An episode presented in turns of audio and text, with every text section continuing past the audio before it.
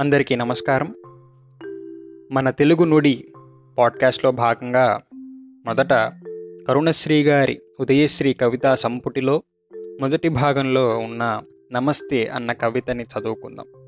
ఈ కవితని ఎంచుకోవడానికి రెండు కారణాలు ఉన్నాయి ఒకటి ఇది వినాయకుడి స్థుతి. రెండు ఈ పద్య చివరి పాదంలో ఆంధ్ర విద్యార్థి లెమ్ము జోహారులిడగా అన్న ఒక సంబోధన ఉంటుంది.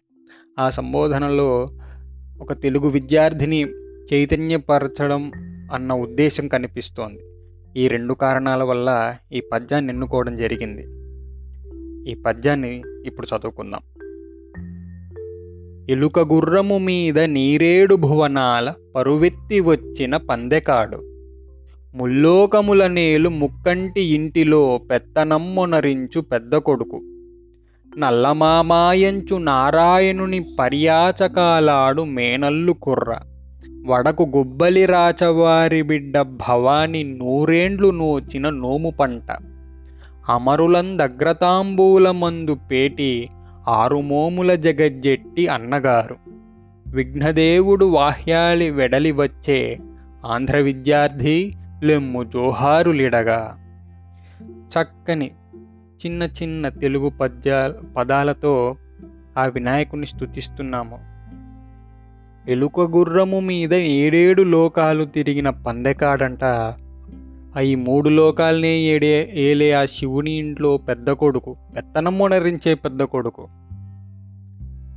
అలాగే తన మేనమామతో సరదాగా నల్లమామ అంటూ పర్యాచకాలు ఆడుతూ ఉంటాడు.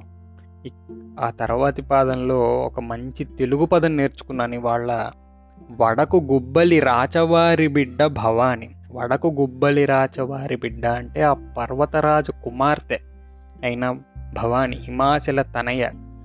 ఆ పార్వతీదేవి నూరేండ్లు నోచిన నోము పంట. అలాగే ఆ దేవతలందరిలో అగ్రతాంబూలం మొదటి వినాయకుడికే ఆరుమోముల జగజ్జెట్టి అన్నగారు ఆ సుబ్రహ్మణ్యేశ్వర స్వామి యొక్క అన్నగారు. అటువంటి ఇన్ని గొప్ప లక్షణాలున్న వినాయకుడు విఘ్నదేవుడు వాహ్యాలి వెడలి వచ్చి ఊరికి అలా సరదాగా నడుచుకుంటూ ఒకసారి తిరిగేసి వెళ్దాం ఉన్నట్టు వచ్చాడు. ఓ ఆంధ్ర విద్యార్థి లెమ్ము జోహారులిడగా ఒకసారి లేవయ్యా లేచి నమస్కరించుకో అంటూ ఒక అద్భుతమైన సంబోధనని ఇస్తూ మనల్ని చైతన్యపరుస్తూ ఆంధ్ర విద్యార్థి ఓ తెలుగు నేర్చుకునే విద్యార్థి అంటూ మన భాష మీద మనకి అభిమానాన్ని కలిగింపజేస్తూ చేసినటువంటి ఈ పద్యాన్ని చదువుకున్నాం. ఇందులో మనం నేర్చుకున్న నేను నేర్చుకున్నవి వడకు గుబ్బలి రాచవారి బిడ్డ అంటే ఆ పర్వతరాజు యొక్క కుమార్తె అయిన భవాని.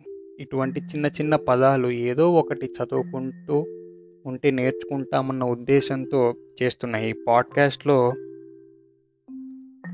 ఎవరి కాపీరైట్స్ను వాడుకునే ఉద్దేశం లేదు.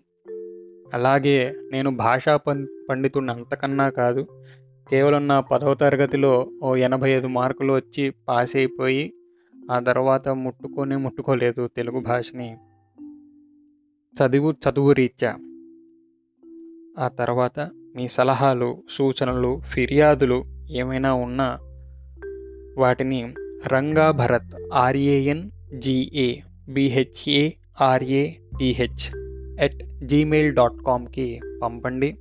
నేను వాటిని స్వీకరించి ఆనందించి మరో ఇంకో భాగంలో ఇంకో పద్యమో ఒక ఒక సన్నివేశమో ఒక సామెతో తెలుగుకి సంబంధించిన ఏదైనా ఒక విషయాన్ని కాసేపు అలా మాట్లాడుకుని ఆనందిద్దాం.